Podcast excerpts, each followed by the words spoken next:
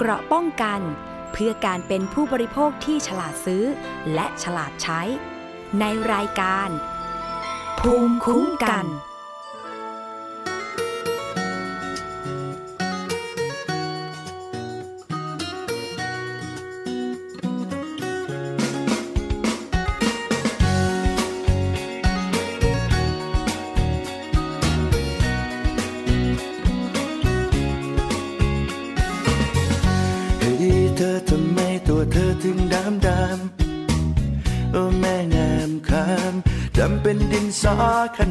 องบีหน้าอกหน้าใจก็ดูเหมือนจะไม่มี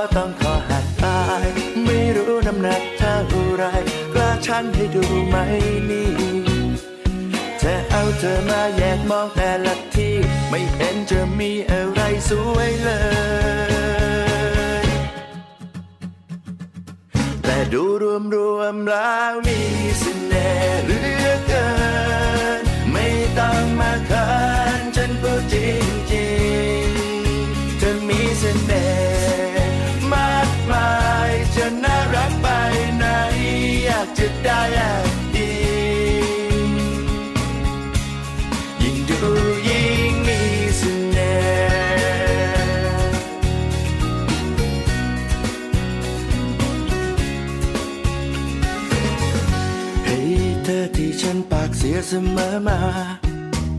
รู้ไว้เธอนะเพียงเรียกร้องให้เธอสนใจ ก็ไม่รู้จะเริ่มจีบโดยคำพูดใด ที่ล้อเลียนไป จริงๆแล้วมันคลั่งไคล้เธอน่ารักตอนเธอพูดจาลึกซึ้งถ้าเป็นเรื่องใจ เธอมองอะไรอะไรด้วยความอ่อนโยนไม่สมบูรณ์แต่สมดุล ภาพรวมเธอแล้วโดนรู้ไหมใจฉันดวงนี้มันสับสนหลงไหลเธอจนหมดใจแล้วเออพอดูรวมรวมแล้ว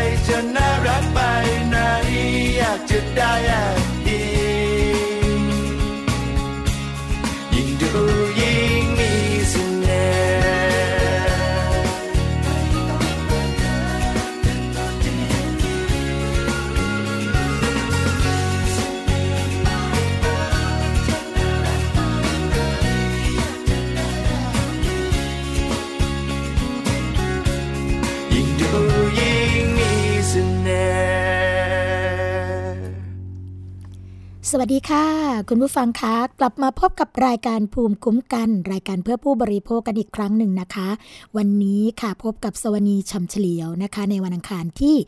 12 กรกฎาคม 2559 ค่ะ ฟังและดาวน์โหลดรายการได้นะคะ ไม่ว่าจะเป็นฟังสด หรือว่าดาวน์โหลดย้อนหลังค่ะ ทาง www.thaipbsonline.net นะคะ จะเข้าไปฟังกันได้อีกช่องทางหนึ่งนะคะ ทาง www.thaipbsradio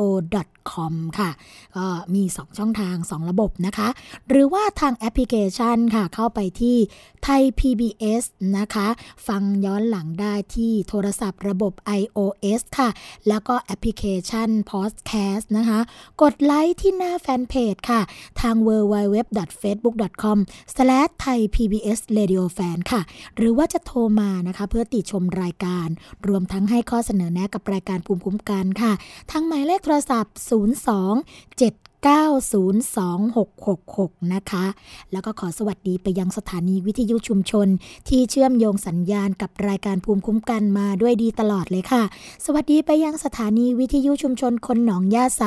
จังหวัดสุพรรณบุรีนะคะ FM 107.5เมกะเฮิรตซ์สถานีวิทยุชุมชนปฐมสาคร FM 106.25เมกะเฮิรตซ์สถานีวิทยุชุมชนคนเมืองลี้จังหวัดลำพูน FM 103.75เมกะเฮิรตซ์สถานีวิทยุชุมชนชนวัดโพธิ์บัลลังก์จังหวัดราชบุรี FM 103.75เมกะเฮิรตซ์สถานีวิทยุเทศบาลทุ่งหัวช้างจังหวัดลำพูน FM 106.25เมกะเฮิรตซ์สถานีวิทยุชุมชนคนเขาวงจังหวัดกาฬสินธุ์ FM 89.5เมกะเฮิรตนะคะ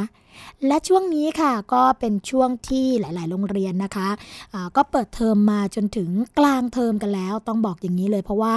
หลายโรงเรียนก็เตรียมตัวนะคะที่จะสอบกันนะสอบกันแล้วก็จะหยุดปิดเทอมกันอีกนะคะแต่ สิ่งหนึ่งค่ะ ที่อาจจะเป็นอันตรายที่แฝงอยู่ในโรงเรียนนะคะ แล้วก็มีกันทุทุกยุคทุกสมัยนั่นก็คือเรื่องของขนมที่ขายในโรงเรียน แล้วก็บริเวณหน้าโรงเรียนนั่นเอง ไม่ว่าจะเป็นน้ำอัดลมขนมหวานขนมขบเคี้ยวต่างๆนะคะ แต่ว่าในส่วนของโรงเรียนแต่ละแห่งค่ะเขาก็มีกิจกรรมนะคะ เกี่ยวกับเรื่องของการรณรงค์เรื่องนี้ เพื่อที่จะให้ความรู้นะคะกับเด็กในโรงเรียน วันนี้ค่ะเราจะมาพูดคุยกับน้องนะคะที่เหมือนกับทำหน้าที่คุ้มครองผู้บริโภคในโรงเรียนของจังหวัดอ่างทองค่ะ ตอนนี้นะคะอยู่ในสายกับเราเรียบร้อยค่ะ เดี๋ยวจะให้เจ้าตัวแนะนำตัวนะคะ สวัสดีค่ะ สวัสดีค่ะ หนูชื่อเด็กหญิงนนทพัฒน์สุดสวยค่ะชื่อเล่นชื่อน้องพักกาศค่ะ อยู่มัธยมศึกษาปีที่หนึ่งค่ะ โรงเรียนสัตวิเศษชัยชาญตันติวิทยาภูมิค่ะ จังหวัดอะไรคะ จังหวัดอ่างทองค่ะ ค่ะ ก็สวัสดีนะคะ น้องประกาศ น้องประกาศตอนนี้อยู่มหนึ่งใช่ไหมคะ แล้วก็ทราบมาว่าที่โรงเรียนเนี่ย ก็มีขนมขายเยอะแยะมากมายเลย โดยเฉพาะขนมที่ขายหน้าโรงเรียน อยากจะเล่าให้กับเพื่อนๆ หรือว่าคุณผู้ฟังฟังนิดนึงค่ะว่า บรรยากาศในเรื่องของการขายขนม มีขนมอะไรบ้างคะที่วางขายกันอยู่ตอนนี้ ก็จะมีน้ำอัดลมค่ะค่ะ แล้วก็จะเป็นพวกลูกชิ้นทอดค่ะ ค่ะ แล้วก็จะมีส้มตำบูปลาต่างๆ ค่ะ อืม แล้วก็ขนมขบเคี้ยวนี่มีจำนวนเยอะไหมคะ มีค่ะ มีจะมีเล มี เอ่อมีเยอะแยะมากมายเลยค่ะ ค่ะ แล้วจำนวนของเพื่อนๆของเรา ที่ไปอุดหนุนหรือว่าไปซื้อของพ่อค้าแม่ค้าเนี่ย ซื้อกันเยอะไหมคะ เยอะมากเลยค่ะ เพราะว่าหลังจากเลิกเรียนแล้ว ก็จะมีการไปซื้อน้ำอัดลมกันค่ะ อืมแล้วในโรงเรียนนี่ก็ต้องบอกนะคะว่าอะมีคนซื้อของและมีคนซื้อขนมเยอะแยะมากมาย แล้วในโรงเรียนเนี่ยเขามีกิจกรรมอะไรที่ให้ความรู้เพื่อนๆ หรือว่าพี่ๆน้องๆกันไหมคะ ว่าเอ๊การกินอาหารแบบนี้เนี่ยอาจจะเป็นอันตรายต่อร่างกายเราได้นะคะ ก็จะมีกิจกรรมออยน้อยค่ะ เป็นกิจกรรมของพวกพี่ๆค่ะ ที่จะมาให้ความรู้เกี่ยวกับเพื่อนๆในโรงเรียนค่ะให้ความรู้เรื่องอะไรบ้างคะลองเล่าให้คุณผู้ฟังฟังนิดนึงค่ะ ก็จะให้ความรู้เกี่ยวกับอันตรายต่างๆ ในวัยรุ่นพวกขนม แล้วก็เมื่อสัปดาห์ที่แล้วค่ะที่เขาให้อธิบายเรื่องเกี่ยวกับบิ๊กไอค่ะทำให้ตาบอด มันไม่ดีค่ะ ถ้าเกิดว่าไม่มีออยกำกับค่ะนอกจากบิ๊กไอแล้วนะคะ น้องประกาศ ยังมีเรื่องอื่นอีกไหมคะ ที่ให้ความรู้ในโรงเรียนนะคะ ก็จะมีขนมค่ะ น้ำอัดลมพี่เขาแนะนำว่าน้ำอัดลมจะไปทำลายกระเพาะของเรา ไม่ควรกินค่ะ เพราะว่าจะทำมาจาก แก๊สคาร์บอนไดออกไซด์ค่ะ อืม กิจกรรมออยน้อยที่จัดในโรงเรียนตอนนี้เนี่ยนะคะ จัดทุกวันหรือว่าจัดทุกสัปดาห์หรือว่าจัดแบบไหนยังไงคะ จัดทุกสัปดาห์ค่ะ จะให้มาจะจะมาให้ความรู้ทุกๆวันพุธค่ะ อืม ค่ะ ก็คือทุกวันพุธเนี่ยจะมีพี่ๆ มาให้ความรู้สร้างความเข้าใจเกี่ยวกับเรื่องของการป้องกันอันตรายจากการบริโภคอาหารใช่ไหมคะ ค่ะ ค่ะ แล้วเราในฐานะที่เป็นนักเรียนในโรงเรียนนะคะ เรามีส่วนหรือว่าได้ช่วยแนะนำเพื่อนบ้างไหมคะว่า การกินอาหารพวกนี้อาจจะเป็นอันตรายต่อสุขภาพได้ ก็คุณครูเขาจะให้ออกไป present หน้าห้องค่ะว่า เช่นวันนี้ก็จะเรียนวิทยาศาสตร์เขาจะให้ออกไป present ค่ะ หนูก็จะออกไป present เกี่ยวกับอันตรายต่างๆ ของน้ำอัดลมขนมในชีวิตประจำวันที่เราพบเจอค่ะ อืมอะยกตัวอย่างนิดนึงนะอย่างเรื่องของขนมขบเคี้ยวนะคะ ขนมขบเคี้ยวพวกมันฝรั่งทอดต่างๆ เราไม่บอกชื่อยี่ห้อกันแหละนะ เรารู้กันอ่ามันฝรั่งทอดต่างๆ หรือว่าพวกที่เป็นขนมกรุบกรอบต่างๆ เนี่ย ส่วนใหญ่จะมีอะไรอยู่มากคะตรงนั้น ผงชูรสอยู่มากเลยค่ะอืมอาจทำให้เราเป็นโรคไตได้นะคะ ค่ะ ก็คือเราก็จะให้ความรู้เรื่องนี้นะคะ แล้วผลตอบรับนี่ผลตอบรับของเพื่อนๆนะคะ หรือว่าพี่ๆในโรงเรียนของเราเนี่ย หลังจากที่ได้ฟังข้อมูลของออยน้อยไป เป็นยังไงบ้างคะเกี่ยวกับเรื่องนี้ ก็จะมีการเล่าสู่กันฟังค่ะอือฮึว่าอันตรายเป็นยังไงอือหือแล้วก็เขาก็จะไม่กลับไปใช้อีกค่ะ เพราะว่าจะมีกรณีตัวอย่างเป็นพวกพี่ๆค่ะ กรณีตัวอย่างยังไงบ้างคะลองเล่าให้ฟังนิดนึง คือจะมีพวกพี่เขาใช้ลิกอายค่ะ แล้วมีน้ำตาไหลออกมาไม่หยุดเลยค่ะ อืม ก็คือมีกรณีตัวอย่างให้เห็นเลยแหละที่โรงเรียนใช่ไหมคะ ค่ะ อ๋อแล้วน้องประกาศ เห็นแล้วรู้สึกยังไงบ้างคะกรณีนี้ รู้สึกกลัวมากเลยค่ะ ว่ารู้สึกว่าจะไม่ไปใช้ อืมแล้วมีเพรราะมันณเป็รนงอันค์ตรายต่อร่างกาย ค่ะ แล้วมีรณรงค์เรื่องพวกเครื่องสำอางบ้างไหมคะตรงนี้ เพราะว่าวัยรุ่นเนี่ย อาจจะมีการนิยมชมชอบ เรื่องของการใช้เครื่องสำอางหน้าขาวอ่ามีรณรงค์เรื่องนี้บ้างไหมมีค่ะ คุณครูก็จะออกมาแนะนำแล้ว มากับพวกพี่ออยค่ะ ก็จะมาบอกว่ามันอันตราย มีกรณีตัวอย่าง พอใช้แล้วไม่มีออยกำกับก็หน้าก็จะเป็นหน้าก็จะเสียหน้าก็จะพังเลยค่ะ อืม อืม ดีนะ กิจกรรมแบบนี้แล้ว นอกเหนือจากการที่เรารณรงค์ภายในโรงเรียนกันแล้วนะคะ ยังมีการไปร่วมกิจกรรมกับเพื่อนๆ โรงเรียนอื่นที่อยู่ในจังหวัดเดียวกันบ้างไหมคะตรงนี้ ก็มีค่ะพวกพี่ออยเขาก็จะเอาป้ายไปติดไว้สถานที่ต่างๆค่ะ อืม ก็เป็นการรณรงค์ประชาสัมพันธ์แล้วก็ให้ข้อมูลกับประชาชนที่อยู่รอบๆโรงเรียนด้วยใช่ไหมคะ ค่ะ ค่ะ น้องประกาศคิดว่ากิจกรรมแบบนี้เนี่ยดีไหม ดีมากๆเลยค่ะทำให้เราได้รู้โทษของสิ่งต่างๆ รอบตัวเราว่ามันเป็นอันตรายมากน้อยแค่ไหนค่ะ ค่ะ แล้วสมมุติว่านะคะ สมมุติว่าอะ น้องประกาศเนี่ยในฐานะที่ก็ถือว่าเป็นผู้นำของนักเรียนระดับชั้นมัธยมศึกษาปีที่หนึ่งละหรือว่ามัธยมศึกษาตอนต้นนะคะ ถ้าเกิดเจอเหตุการณ์นะสมมุติว่าเดินเข้าไปที่ร้านค้า แล้วซื้อนมมานะคะ ปรากฏว่านมหมดอายุทั้งๆทที่จริง ๆ แล้วเนี่ยก็ยังวางขายอยู่ น้องประกาศคิดว่าจะแนะนำเพื่อนๆ หรือว่าตัวเองจะแก้ไขปัญหายังไงดีคะเกี่ยวกับเรื่องนี้ หนูถ้าเกิดว่าหนูไปซื้อมาแล้วใช่ไหมคะ ค่ะ หนูก็จะเอาไปคืนเจ้าของร้านค่ะ ค่ะ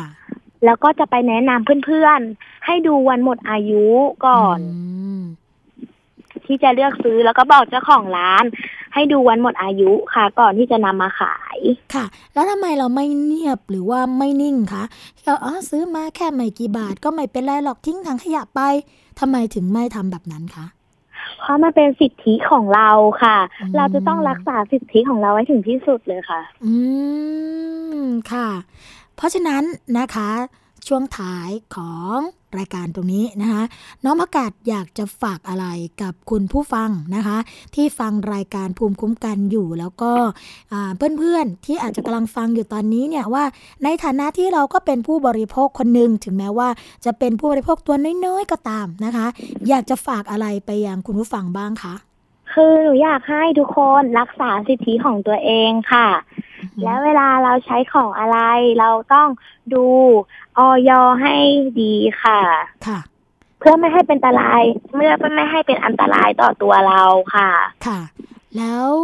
สิ่งที่น้องประกาศอยากจะฝากเพื่อนๆนะคะว่าถ้าเกิดว่าเจอเหตุการณ์ที่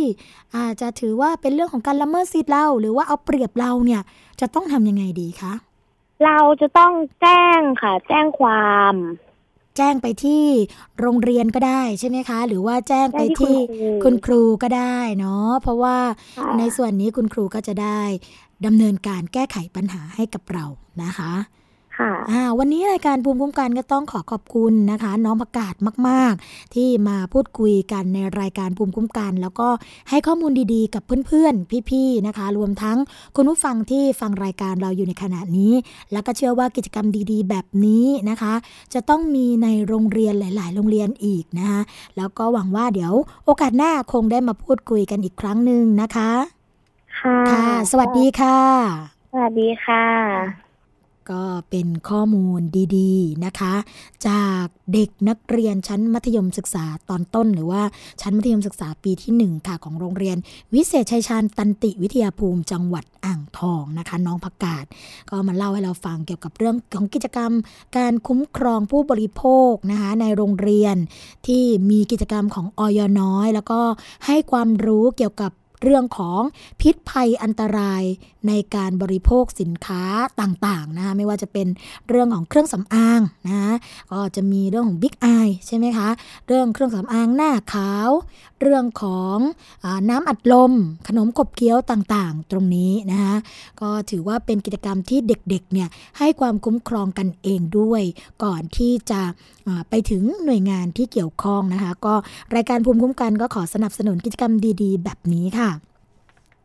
ประเด็นต่อไปนะคะ คุณผู้ฟังก็คือเป็นเรื่องของการปกป้องสิทธิเด็กเหมือนกันค่ะ อันนี้นะคะเป็นบางครั้งเนี่ยเราอาจจะนึกไม่ถึงค่ะว่าเข้าข่ายเรื่องของการละเมิดสิทธิ์นะคะแล้วก็อาจจะถูกฟ้องเอาผิดตามกฎหมายได้ค่ะ เรื่องนี้นะคะได้รับการเปิดเผย จากการจัดเวทีของเครือข่ายครอบครัวเฝ้าระวังและสร้างสรรค์สื่อค่ะ ก็นำโดยนะคะคุณอัญญาออนพาณิชพึ่งรัฐค่ะ ประธานเครือข่ายครอบครัวเฝ้าระวังและสร้างสรรค์สื่อนะคะ ก็กล่าวในงานเสวนาคลิปเด็ก ถ่ายโพสต์แชร์ มองให้ลึกกว่าความน่ารักนะคะจัดโดยสถาบันสื่อเด็กและเยาวชน หรือว่าสสยค่ะมูลนิธิเครือข่ายครอบครัว แล้วก็เครือข่ายเฝ้าระวังและสร้างสรรค์สื่อที่โรงแรม I Residence สีลมนะคะว่า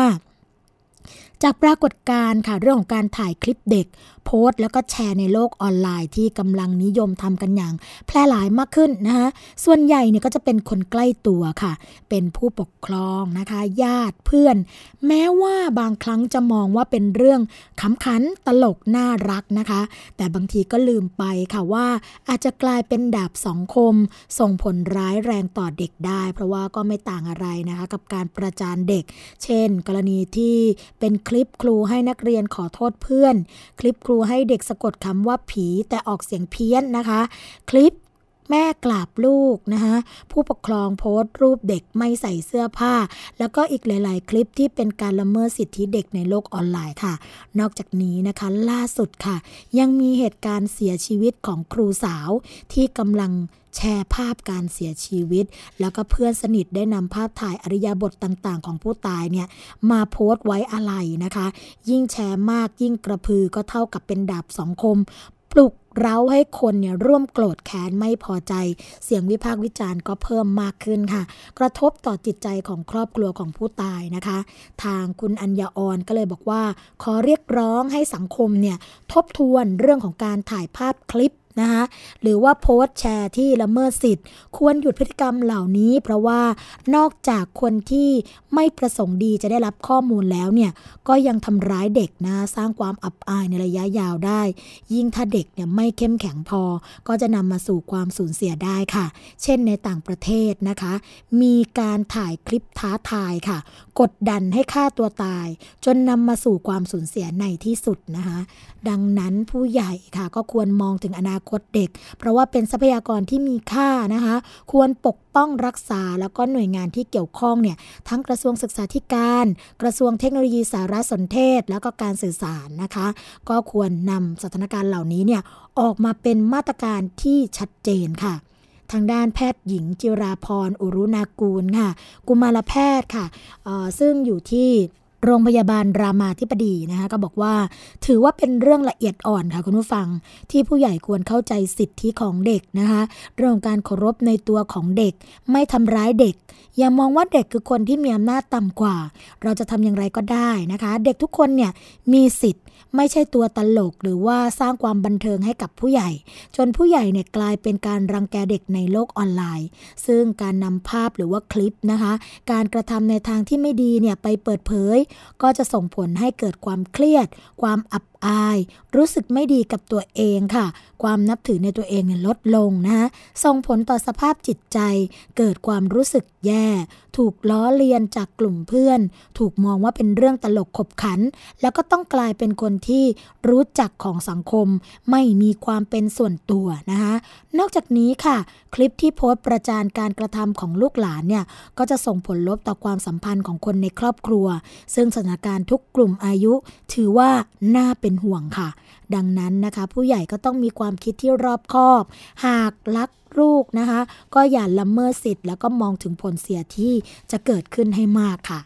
ทางด้านผู้ช่วยศาสตราจารย์มัญญาตอัครจันทโชตนะคะ คณะนิเทศศาสตร์จุฬาลงกรณ์มหาวิทยาลัยค่ะ ก็บอกว่าการโพสต์คลิปเด็กเนี่ย เราไม่รู้นะคะว่าคนที่เข้ามาดูเป็นใครบ้าง มีวัตถุประสงค์อะไร และเมื่อเด็กโตขึ้นเนี่ยเขาจะรู้สึกแย่ รู้สึกว่าตัวเองกลายเป็นตัวตลกค่ะ ยกตัวอย่างคลิปที่ประเทศแคนาดานะคะ เด็กถือไม้กอล์ฟค่ะ เล่นเป็นยอดมนุษย์ ถูกเพื่อนแอบนำมาโพสต์นะคะ แล้วก็เกิดการแชร์กว่า 50 ล้านวิว จนเด็กเกิดความเครียดนะคะเพราะว่าถูกเพื่อนล้อเลียน สุดท้ายกลายเป็นโรคซึมเศร้าและต้องออกจากโรงเรียน อย่างไรก็ตามนะคะ การโพสต์หรือว่าแชร์ภาพเด็กเนี่ยก็ต้องใช้วิจารณญาณค่ะ พึงระมัดระวังรู้เท่าทันสื่อนะคะ อย่ามองเป็นเรื่องตลกขบขันที่สำคัญอย่ามองว่าเด็กเป็นสมบัติของตัวเองจะทำอะไรก็ได้นะคะ ส่วนทางด้านนักกฎหมายค่ะ นายนัทวุฒิบัวประทุมนะคะหัวหน้างานกฎหมาย มูลนิธิศูนย์พิทักษ์สิทธิเด็กค่ะ ก็บอกว่า ประเทศไทยเป็นหนึ่งภาคีของอนุสัญญาว่าด้วยเรื่องสิทธิเด็กนะคะเน้นเรื่องการปกป้องคุ้มครอง แล้วก็เคารพสิทธิของเด็กอย่างรอบด้าน ทั้งการดูแลให้เติบโตตามพัฒนาการ ปกป้องคุ้มครองเด็กจากภาวะต่างๆ ทั้งการถูกทำร้าย การละเมิดในทุกรูปแบบนะคะ อีกทั้งเรื่องของการดำเนินการใดที่เกี่ยวข้องกับเด็ก ก็ต้องรับฟังเสียงเด็ก โดยคำนึงถึงประโยชน์สูงสุดของเด็กเป็นสำคัญค่ะสำหรับประเทศไทยนะคะ มีกฎหมายตามพระราชบัญญัติที่เกี่ยวข้องกับเด็กเนี่ย มากกว่า 200 ฉบับนะคุณผู้ฟัง แต่ที่สำคัญที่สุดก็คือ พระราชบัญญัติคุ้มครองเด็ก พุทธศักราช 2546 ค่ะ ที่ใช้มานานกว่า 10ปีนะคะแล้วก็นำหลักตามอนุสัญญาว่าด้วยเรื่องสิทธิเด็กเนี่ยมาบัญญัติไว้ในกฎหมาย เช่นมาตรา 22 นะคะ เรื่องของการคำนึงถึงประโยชน์สูงสุดของเด็ก มาตรา 23 ที่บัญญัติถึงบทบาทของผู้ดูแลดูแลเด็กค่ะ ในการพัฒนาแล้วก็การป้องกันปกป้องคุ้มครองนะคะ เรื่องความปลอดภัยจากอันตรายต่างๆ มาตรา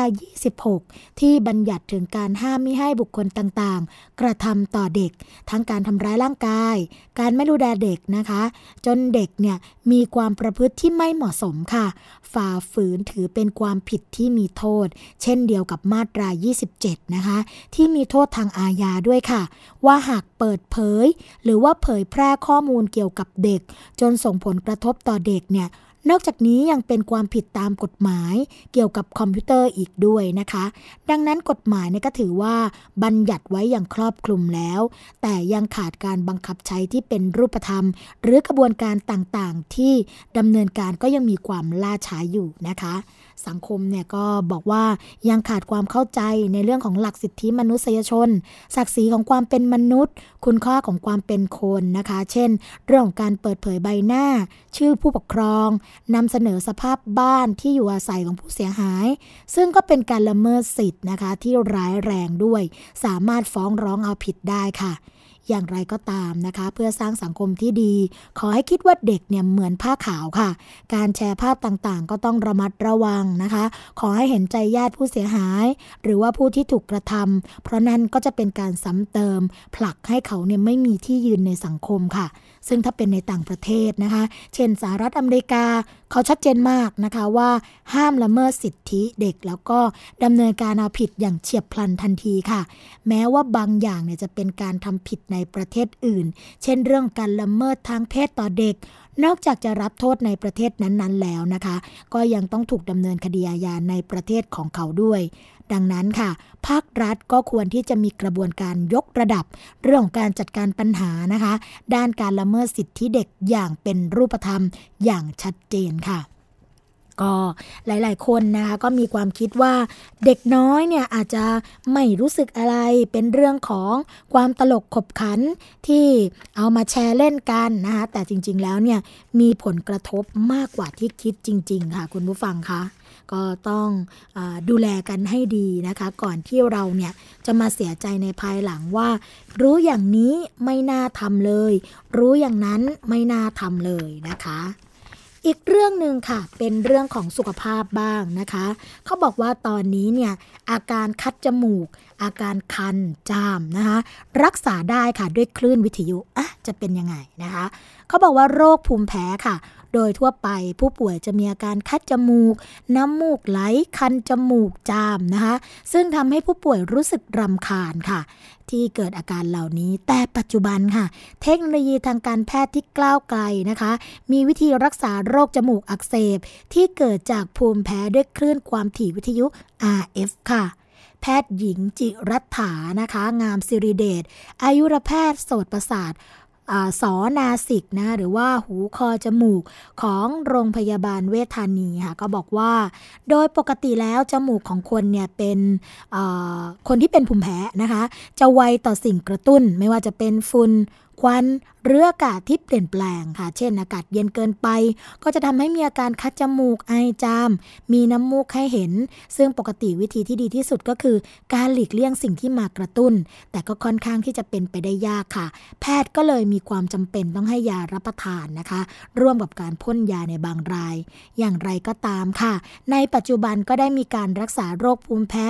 ในรูปแบบใหม่ด้วยคลื่นวิทยุ RF ซึ่งเป็นการรักษาเยื่อบุโพรงจมูกในคนที่เป็นภูมิแพ้ แล้วก็ไม่ค่อยตอบสนองในการใช้ยาค่ะ โดยวิธีการรักษาด้วยคลื่นวิทยุ RF นี้นะคะ แพทย์ก็จะใช้เข็มลักษณะพิเศษ ใส่เข้าไปในเยื่อบุโพรงจมูกของคนไข้ จากนั้นค่ะก็จะสอดใส่เข้าไปนะคะ คลื่นวิทยุก็จะเปลี่ยนเป็นพลังงานความร้อน หลังจากนั้นเยื่อบุโพรงจมูกก็จะมีการสร้างพังผืดแล้วก็หดตัวลง เมื่อเยื่อบุโพรงจมูกลดขนาดแล้วเล็กลงนะคะ ก็จะส่งผลให้ช่องของโพรงจมูกเนี่ยใหญ่ขึ้น ดังนั้นผู้ป่วยจึงหายใจได้โล่งขึ้น นอกจากนี้นะคะ บางส่วนของความร้อนจากคลื่นวิทยุ ก็จะไปทำลายเส้นประสาทเล็กๆ กับต่อมที่สร้างน้ำมูกในโพรงจมูก ก็ทำให้อาการน้ำมูกเนี่ยลดน้อยลงนะคะ หลังจากรักษาเสร็จเรียบร้อยแล้ว แพทย์ก็จะดูอาการผู้ป่วยในแผนกผู้ป่วยนอก ในช่วงระยะเวลาหนึ่งนะคะ หากไม่มีเลือดออกก็สามารถกลับบ้านได้ พร้อมทั้งยากลับบ้านไป ซึ่งก็จะรวมไปถึงยาแก้ปวดยาแก้เสพยาลดบวมอะไรต่างๆนานานะคะที่สำคัญก็คือผู้ป่วยเนี่ย ก็อาจจะมีอาการคัดจมูกในช่วงสองสาวันแรกนะคะแพทย์ก็จะแนะนำให้นอนพักนะแล้วก็ประครบด้วยน้ำเย็นหรือว่าของเย็นบริเวณจมูกเพื่อลดบวม ลดอาการเลือดออกของเยื่อบุโพรงจมูกนะะแต่ว่าก็เป็นวิธีการรักษาที่ค่อนข้างที่จะได้ผลพอสมควรค่ะช่วงแรกนะคะของรายการภูมิคุ้มกันค่ะ เราคงจะพักกันไว้สักครู่หนึ่งเดี๋ยวมาพบกับช่วงที่ 2 ของรายการ พร้อมกับสาระดีๆ ที่สวนีนำมาฝากคุณผู้ฟังค่ะ เกราะป้องกันเพื่อการเป็นผู้บริโภคที่ฉลาดซื้อ และฉลาดใช้ ในรายการ ภูมิคุ้มกัน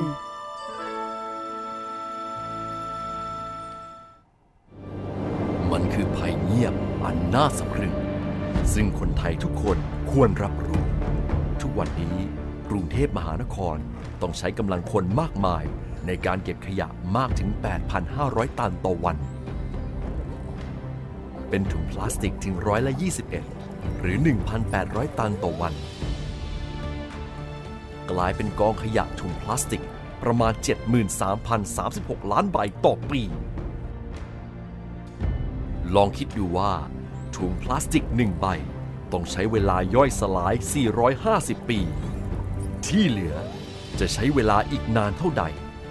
และเมื่อเผาถุงพลาสติกจะเกิดเป็นมลภาวะทางอากาศมากมาย ทำให้โลกร้อน และยังทำให้เกิดสารไดออกซิน ซึ่งเป็นสารก่อมะเร็ง รู้อย่างนี้แล้ว คงต้องตัดสินใจเอาเองว่า ถุงพลาสติกยังจำเป็นสำหรับคุณอีกหรือไม่ ลด เลิก เพื่อช่วยโลก ไทย PBS ชวนคนไทยลดใช้ถุงพลาสติก การรับชมไทย PBS ในวันนี้ จะไม่จำกัดอยู่แค่ช่องทางเดิมๆอีกต่อไป เพราะนอกจากช่องทางที่คุณคุ้นเคยแล้ว เรายังมีช่องทางที่หลากหลายมากขึ้น ทั้งเว็บไซต์ YouTube Facebook และโซเชียลมีเดียอื่นๆ เลือกรับชมไทย PBS ตามช่องทางที่คุณต้องการได้แล้ววันนี้ Stay connected เชื่อมโยงถึงกันทุกที่ทุกเวลากับไทย PBS ตั้งแต่ 12 กรกฎาคมนี้ ไทย PBS เปลี่ยนการส่งสัญญาณทีวีระบบเดิม ที่จังหวัดพะเยา และอำเภอแม่เสรียงจังหวัดแม่ฮ่องสอน ท่านสามารถรับชมไทย PBS ได้ที่ช่องหมายเลข 3 ในระบบใหม่ ระบบดิจิตอลทีวี ที่คมชัดกว่า ทั้งภาพและเสียง ฟรี สอบถามเพิ่มเติมโทร 0 2790 2314 คุณเชื่อหรือไม่ ครีมหน้าใสขาวเร่งกระปุกเดียวเอาอยู่ 3 วันเห็นผล กาแฟลดความอ้วนเร่งด่วน 7 วันลดลง 10 กิโล ผลิตภัณฑ์เสริมอาหารผิวขาววิ่งเปล่งประกายออร่าภายในหนึ่งสัปดาห์ ถ้าคุณเชื่อ คุณกำลังตกเป็นเหยื่อโฆษณาโอ้อวดเกินจริง อยากสวยอย่าเสี่ยง อย่าหลงเชื่อคำโฆษณา ผลิตภัณฑ์สุขภาพโอ้อวดเกินจริง อยากสวยแบบไม่เสี่ยง ค้นหาความจริงที่ถูกต้องได้ที่ www.oy.com หรือ Oy Smart Application ด้วยความปรารถนาดีจากสำนักงานคณะกรรมการอาหารและยากระทรวงสาธารณสุข เกราะป้องกัน เพื่อการเป็นผู้บริโภคที่ฉลาดซื้อ และฉลาดใช้ ในรายการ ภูมิคุ้มกันวัน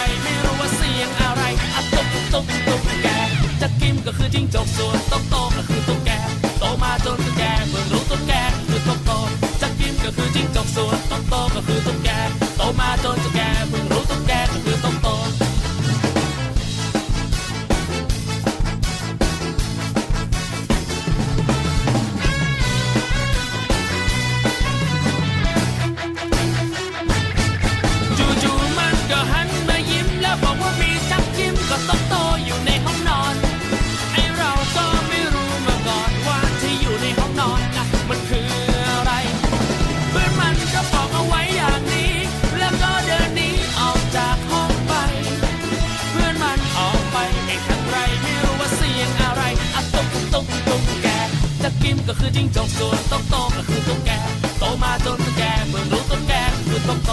จะกินก็คือจิ้งจกส่วนต้องโตก็คือตุ๊กแกโตมาจนจะแก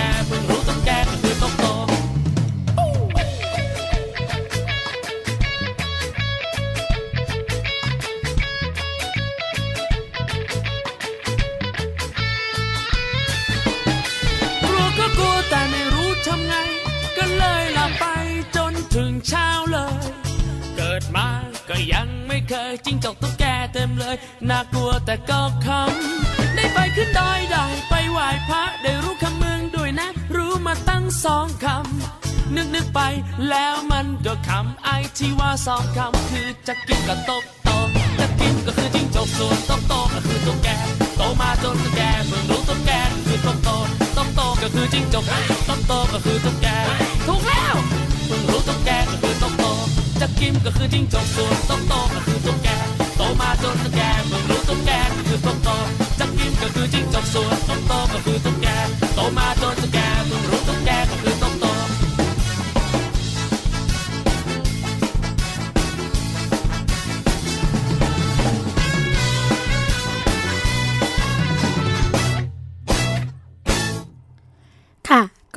บทเพลงสนุกๆนะคะ ที่รายการภูมิคุ้มกันนำมาฝากคุณผู้ฟังกันค่ะ ก็เป็นตุ๊กโตกับจักกิ้มนะคะ แต่ว่านี่เลยเป็นการเตือนภัยกันค่ะ ไข่คางคกนั่น เกี่ยวข้องกันยังไง เขาบอกว่า จริงๆแล้วนะคะ ไข่คางคกเนี่ยเขาบอกไม่ควรกินด้วยซ้ำไป แม้ว่าชาวบ้านบางพื้นที่เนี่ยจะนำเนื้อคางคกมาใช้ทำอาหาร แต่ก็ต้องเอาต่อมพิษออกให้ดี เพราะว่าอาจจะมีการปนเปื้อนของสารพิษได้ แถมไข่คางคกนะคะ ยังทนร้อนสูงเป็นอันตรายต่อชีวิตด้วยค่ะ ใครที่เคยกินอาหารแปลกๆนะคะ ก็คงจะรู้ดีว่าไข่ของสัตว์ครึ่งบกครึ่งน้ำอย่าง กบเขียดหรือว่าอึ่งอ่างเนี่ยนำไปประกอบอาหารได้ แล้วก็ถือเป็นวิธีการดำรงชีวิตของชาวบ้านแต่ละท้องถิ่นนะคะบางพื้นที่เนี่ยที่อาจจะไม่กินเลย แต่บางพื้นที่ก็กลับเป็นที่นิยมค่ะจริงอยู่นะคะไข่ของสัตว์เครื่องบกเครื่องน้ำเนี่ยนำมาประกอบอาหารได้ แต่ก็มีอยู่หนึ่งชนิดค่ะ ที่ช่วงต้นฤดูฝนเช่นนี้นะคะ มักจะเห็นได้บ่อยก็คือ ไข่คางคกค่ะ เพราะว่าเป็นช่วงที่คางคกจะออกมาวางไข่ตามแอ่งน้ำซึ่งหลายคนก็ไม่ทราบค่ะว่า ไข่คางคกมีพิษ เช่นเดียวกับตัวของคางคก นายแพทย์อำนวยกาจินะนะคะที่บดีกรมควบคุมโรคค่ะ ก็ให้ข้อมูลเรื่องของพิษจากคางคกว่าคางคกมีต่อมน้ำเมือกอยู่ใกล้หูนะคะ ซึ่งขับเมือกสีขาวคล้ายน้ำนมที่มีสารชีวพิษค่ะ เช่นบูฟากินนะคะบูโทซอกซิน บูโฟทาลินนะคะซึ่งก็ยังพบสารพิษที่อยู่ในผิวหนังเลือดไข่ แล้วก็ในเครื่องในของคางคกด้วย สารพิษเหล่านี้ค่ะคุณผู้ฟังทนความร้อนได้สูงมากนะคะ พิษมีฤทธิ์ต่อระบบประสาท ซึ่งผลกระทบต่อระบบทางเดินอาหาร สร้างภาวะนะคะเรื่องของหัวใจล้มเหลวจนเสียชีวิตได้ค่ะ แม้กระทั่งในสัตว์เลี้ยงนะคะ เช่น แมวสุนัขก็มักจะได้รับสารพิษจากการเลียสัมผัส หรือว่าคาบคางคกเล่นอย่างใกล้ชิดนะคะสัตว์จะมีอาการน้ำลายไหลมาก กระสับกระส่าย หายใจหอบตื่นเต้นซึ่งถ้าเกิดได้รับพิษมากนะคะ ก็จะหอบร้องหรือว่าหอนตัวร้อน ชักแล้วก็อาจเสียชีวิตได้ค่ะ หากกินคางคกเข้าไปหมดทั้งตัวนะคะ แต่ปัจจุบันค่ะ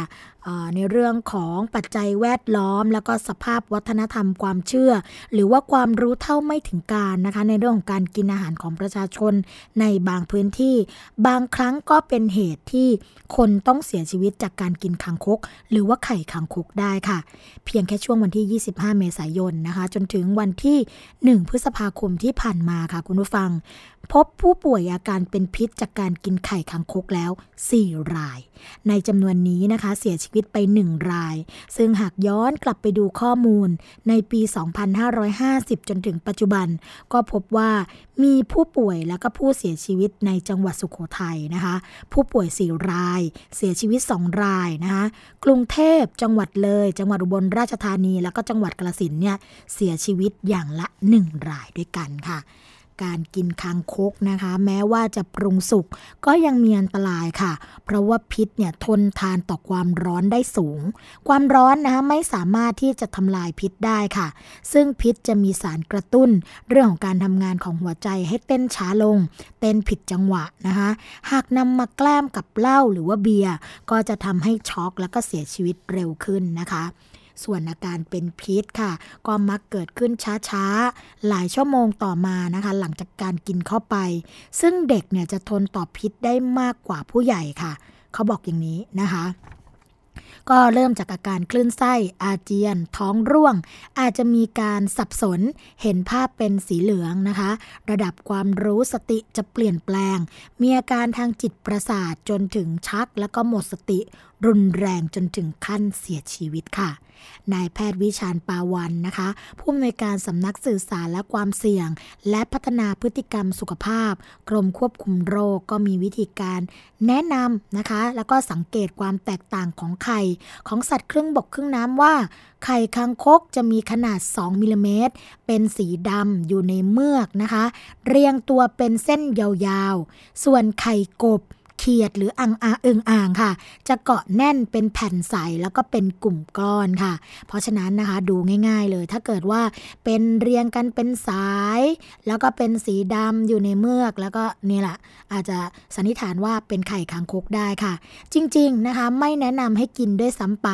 แม้ว่าชาวบ้านบางพื้นที่เนี่ยจะนำเนื้อคางคกมาใช้ทำอาหาร แต่ก็ต้องเอาต่อมพิษออกให้ดี เพราะว่าอาจจะมีการปนเปื้อนของสารพิษได้ หากกระบวนการปรุงเนี่ยไม่ชำนาญก็อาจจะเกิดการปนเปื้อนได้เช่นเดียวกันค่ะ โดยเฉพาะตอนนี้นะคะในช่วงต้นฤดูฝน ก็มักจะมีแหล่งน้ำที่เหมาะแก่การวางไข่ของสัตว์ต่างๆ ค่ะ เช่นคางคกกบอึงอ่างนะคะ อาจจะทำให้เกิดความสับสนแล้วก็เข้าใจผิดค่ะ ถ้าเกิดนำมาบริโภคนะคะ แม้ว่าจะปรุงสุกแต่ความร้อนก็ไม่สามารถทำลายพิษได้ หากเกิดพิษจากการกินคางคก หรือว่าไข่คางคก ก็ควรรีบทำให้อาเจียนโดยเร็วที่สุดค่ะ แล้วนำผู้ป่วยส่งโรงพยาบาลทันทีนะ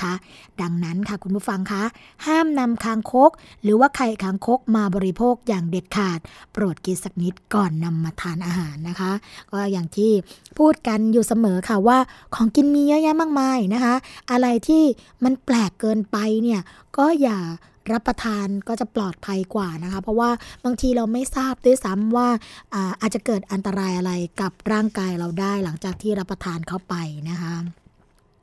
อีกเรื่องหนึ่งค่ะเป็นเรื่องของการที่กรมทางหลวงเนี่ยก็ออกมาใช้สีกันลื่นนะคะ บนทางต่างระดับเข้าหาดบางแสนค่ะ โดยนายยงยุทธเพ่งเมือง วิศวกรโยธาชำนาญการพิเศษ ของกรมทางหลวงชนบทนะคะ ก็ออกมาชี้แจง กรณีที่โซเชียลเนี่ยแชร์ภาพอุบัติเหตุบนทางต่างระดับ ข้ามทางหลวงหมายเลขเจ็ดนะคะซึ่งเป็นทางที่เข้าชายหาด บางแสนค่ะ ว่าสาเหตุเกิดจากการใช้สีน้ำมัน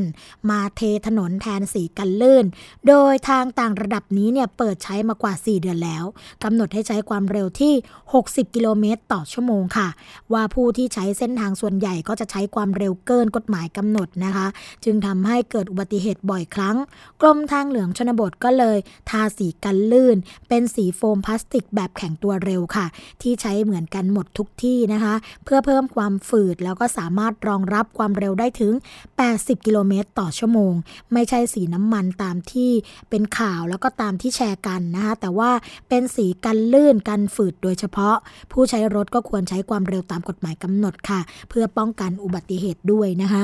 ก็ย้ำกันไปหลายครั้งแล้วค่ะ คุณผู้ฟังว่า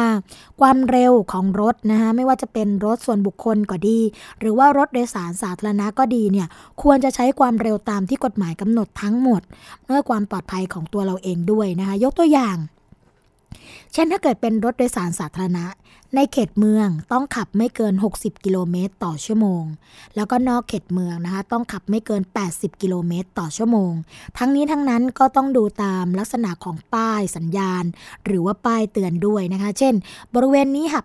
ห้ามขับไม่เกิน 30 กิโลเมตร ต่อชั่วโมง เราก็ต้องทำตามนั้นนะคะไม่เช่นนั้นก็อาจจะเกิดอุบัติเหตุได้ การปฏิบัติตามกฎระเบียบ หรือว่าข้อบังคับของกฎหมายเนี่ยเป็นสิ่งสำคัญนะคะ เพราะว่านอกจากจะสร้างความปลอดภัยให้กับตัวเอง ในฐานะคนขับแล้วเนี่ยก็ยังสร้างความปลอดภัยให้กับคนที่ใช้รถถนนร่วมกันกับเราด้วยนะคะ อีกเรื่องหนึ่งค่ะ คุณผู้ฟังค่ะเป็นเรื่องที่กรมการขนส่งนะคะ เขาก็มีการเปิดให้ลงทะเบียนรถจักรยานยนต์สาธารณะค่ะ ตอนนี้นะคะเปิดไปแล้วสัปดาห์แรก ยอดลงทะเบียนรถจักรยานยนต์สาธารณะมีถึง 14,168 รายด้วยกัน แล้วก็ยังมีการขอจัดตั้งวินใหม่เพิ่มเติมอีกนะคะ อีก 44 วินค่ะ นายสนิทพรมวงศ์อธิบดีกรมการขนส่งทางบก ก็มีการเปิดเผย ถึงเรื่องของความคืบหน้านะคะ การดำเนินการจัดระเบียบรถจักรยานยนต์สาธารณะ ในเขตกรุงเทพมหานครครั้งที่ 2 ค่ะว่า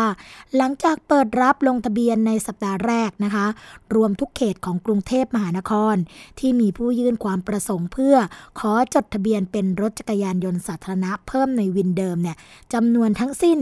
14,168 รายค่ะ ส่วนการขอจัดตั้งวินใหม่ขนาดนี้นะคะ ก็มีจำนวน 44 วิน สมาชิกเฉพาะวินใหม่เนี่ย 390 ราย ทั้งนี้นะคะหลังจากการปิดรับลงทะเบียนแล้ว คณะกรรมการแต่ละเขตก็จะให้ผู้ขับขี่รถจักรยานยนต์สาธารณะ ที่จดทะเบียนถูกต้องในปัจจุบัน ขอรายงานตัวเพื่อยืนยันตัวตนนะคะ รับรองผู้ขับขี่รายใหม่ที่ต้องการเข้าร่วมในวินของตน พร้อมพิจารณาอนุญาตให้จัดตั้งวินใหม่ด้วย ทั้งนี้ค่ะคุณผู้ฟังสำหรับผู้ขับขี่รถจักรยานยนต์รับจ้างบางรายนะคะ ที่มีรายชื่อในบัญชีเดิม แต่ก็ยังไม่ได้ดำเนินการจดทะเบียนเป็นรถจักรยานยนต์สาธารณะ ต้องยื่นความประสงค์ใหม่ทั้งหมดนะคะ ภายในกำหนดระยะเวลาเดียวกัน โดยจะประกาศรายชื่อผู้มีสิทธิ์เนี่ยภายในวันที่ 30 กันยายน 2559 และจะต้องดำเนินการจดทะเบียนให้เสร็จสิ้นค่ะ ภายใน 120 วัน นับจากวันที่ได้รับหนังสือรับรอง โดยต้องไม่เกินวันที่ 31 มกราคม 2560 นะคะ นี่ก็เป็นเรื่องของการเปิดโอกาส ให้ผู้ที่มีความสามารถในเรื่องของการขับขี่รถจักรยานยนต์นะคะมีอาชีพที่ถูกต้อง แล้วก็ลงทะเบียนกันอย่างไม่ไม่ผิดกฎหมายนะคะไม่เป็นวินเถื่อนนั่นเอง เพราะว่าถ้าเกิดเป็นวินเถื่อนเนี่ยนอกจากจะผิดกฎหมายกับตัวเองแล้ว ยังเป็นอันตรายกับผู้บริโภคหรือว่าผู้โดยสารด้วย เพราะว่าถ้าเกิดอุบัติเหตุอะไรขึ้นมานะคะ ก็จะเป็นเรื่องของอุบัติเหตุทั่วไปละ ไม่ใช่อุบัติเหตุจากยานพาหนะที่เป็นรถสาธารณะนะคะก็มีความแตกต่างในเรื่องของความคุ้มครองจากเบี้ยประกันบางอย่าง ที่ตัวผู้บริโภคได้ทำเอาไว้นะคะรายละเอียดตรงนั้นเนี่ยก็อาจจะต้องมาศึกษากันให้ลึกซึ้งกันอีกครั้งหนึ่งค่ะอีกเรื่องหนึ่งค่ะคุณผู้ฟังค่ะเป็นเรื่องที่ตอนนี้นะคะ สาธารณสุขก็มีการเปิดเผยข้อมูลว่า โรงพยาบาลชุมชนในจังหวัดชัยนาทเนี่ยมีการรักษาผู้ป่วยกระดูกหักไม่เคลื่อนที่ได้ทุกแข่งลดเรื่องของการส่งต่อได้ร้อยละ 37 นะคะศาสตราจารย์คลินิกกิติกุลนายแพทย์ปิยสกลสกลสตยาธรค่ะ รัฐมนตรีว่าการกระทรวงสาธารณาสุขนะคะก็ให้สัมภาษณ์ค่ะว่า กระทรวงสาธารณาสุข มีนโยบายที่มุ่งสร้างความเข้มแข็งของระบบบริการสุขภาพ ใช้ทรัพยากรร่วมกันให้เกิดประโยชน์สูงสุดต่อประชาชน เน้นการบริการเชิงรุก ให้ประชาชนมีส่วนร่วม เรื่องการดูแลสุขภาพของตนเอง แล้วก็สามารถเข้าถึงบริการสุขภาพได้อย่างทั่วถึงค่ะครอบคลุมแล้วก็เป็นมาตรฐานเดียวกันนะคะด้วยการมีส่วนร่วมของทุกภาคส่วนในสังคม หรือประชารัฐ ช่วยให้ระบบบริการสุขภาพของประเทศไทยเนี่ยมีความยั่งยืนนำเทคโนโลยีมาใช้ในการจัดบริการนะคะซึ่งเป็นการพัฒนาระบบบริการตาม แผนพัฒนาระบบบริการเพื่อเพิ่มประสิทธิภาพ การเข้าถึงบริการ ลดอัตราการเกิดโรค ลดอัตราการตาย ลดอัตราการส่งต่อ ลดการ ที่เราจะต้องมาเสียค่าใช้จ่ายเพิ่มขึ้นนะคะ เช่นจังหวัดชัยนาทค่ะ ก็ได้มีการดำเนินการพัฒนาระบบบริการตามแผนพัฒนาระบบบริการ ลดความเหลื่อมล้ำแล้วก็ความแออัดในโรงพยาบาลใหญ่ เช่น โรงพยาบาลชัยนาทนเรนทรนะคะ ก็ร่วมกับโรงพยาบาลชุมชน 8 แห่ง ฝึกอบรมแพทย์ค่ะ เพื่อเพิ่มพูนทักษะเรื่องการปรึกษากันทางโทรศัพท์แอปพลิเคชันไลน์เพื่อลดการส่งต่อผู้ป่วยที่ไม่จำเป็นต้องผ่าตัดมายังโรงพยาบาล ซึ่งก็สามารถลดจำนวนผู้ป่วยนะคะ ที่ส่งต่อโดยไม่จำเป็นได้ถึงร้อยละ 37 ส่งผลให้ผู้ป่วยสามารถรับบริการที่เป็นมาตรฐานในพื้นที่ค่ะ ลดการส่งต่อแล้วก็ลดความแออัดได้อย่างได้ผลนะคะ แล้วก็ยังช่วยในเรื่องของการพัฒนาโรงพยาบาลได้อีกนะคะอันที่สองค่ะก็ยังมีการพัฒนาโรงพยาบาล สันบุรีนะคะซึ่งเป็นโรงพยาบาลชุมชนขนาดเล็ก ให้สามารถทำการผ่าตัดได้ และที่สำคัญยังเป็นแบบอย่างกับโรงพยาบาลประชารัฐ ที่ทุกฝ่ายร่วมกันพัฒนาแล้วก็ดูแลนะคะ ซึ่งนอกจากได้รับประโยชน์เรื่องของงบประมาณจัดสรรจากรัฐการจัดหาครูพันในการจัดบริการแล้วเนี่ยก็ยังได้รับสนับสนุนจากประชาชนในพื้นที่ด้วยนะคะ เพื่อที่จะบริจาคเตียงผ่าตัดทำให้สามารถขยายการบริการด้านศัลยกรรมได้อย่างมีประสิทธิภาพ ผู้ป่วยเข้าถึงอย่างมีการเข้าถึงอย่างรวดเร็ว แล้วก็มีความปลอดภัยนะคะ ช่วงสุดท้ายของรายการภูมิคุ้มกันดำเนินการมาจนถึงช่วงนี้แล้วนะคะสวัสดีและรายการภูมิคุ้มกันก็จะกลับมาพบกับคุณผู้ฟังได้ใหม่ ทุกวันจันทร์ถึงวันศุกร์เวลา 11นาฬิกาถึง 12นาฬิกานะคะ ฟังและดาวน์โหลดรายการได้ค่ะ หลายช่องทางเลยนะคะ ตอนนี้นอกจาก www.thaipbsonline.net แล้วค่ะ ก็ยังมี www.thaipbsradio.com ด้วยนะคะ แล้วก็แอปพลิเคชันค่ะ ทางไทย PBS นะคะ ฟังย้อนหลังที่ระบบโทรศัพท์ iOS แอปพลิเคชัน Podcast นะคะ ก็ตอนนี้นะคะ อย่าลืมค่ะเข้ามากดไลค์กันที่หน้าแฟนเพจ www.facebook.com/thaipbsradiofan ค่ะวันนี้นะคะสวัสดีและรายการภูมิคุ้มกันคงต้องกล่าวลาคุณผู้ฟังไปก่อน พบกันใหม่ในวันต่อไป สวัสดีค่ะ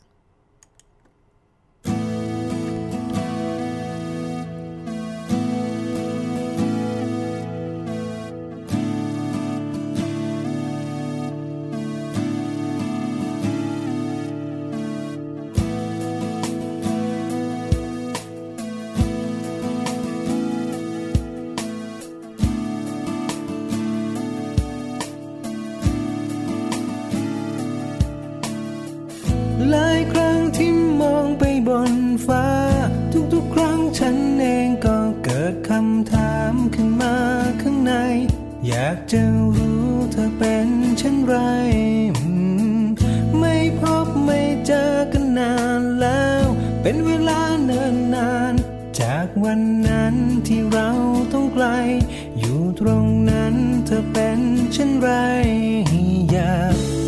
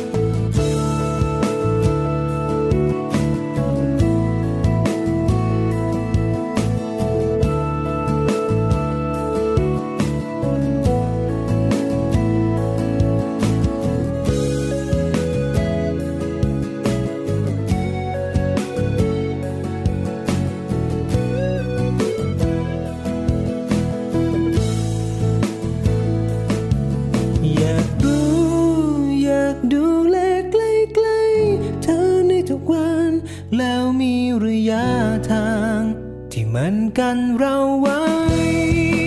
ดูแลตัวเอง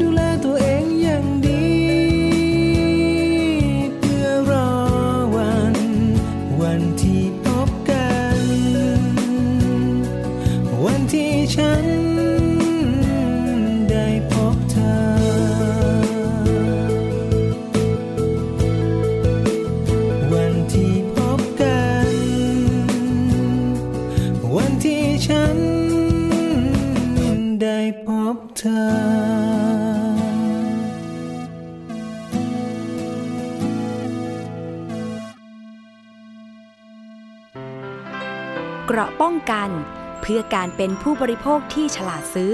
และฉลาดใช้ ในรายการ ภูมิคุ้มกันน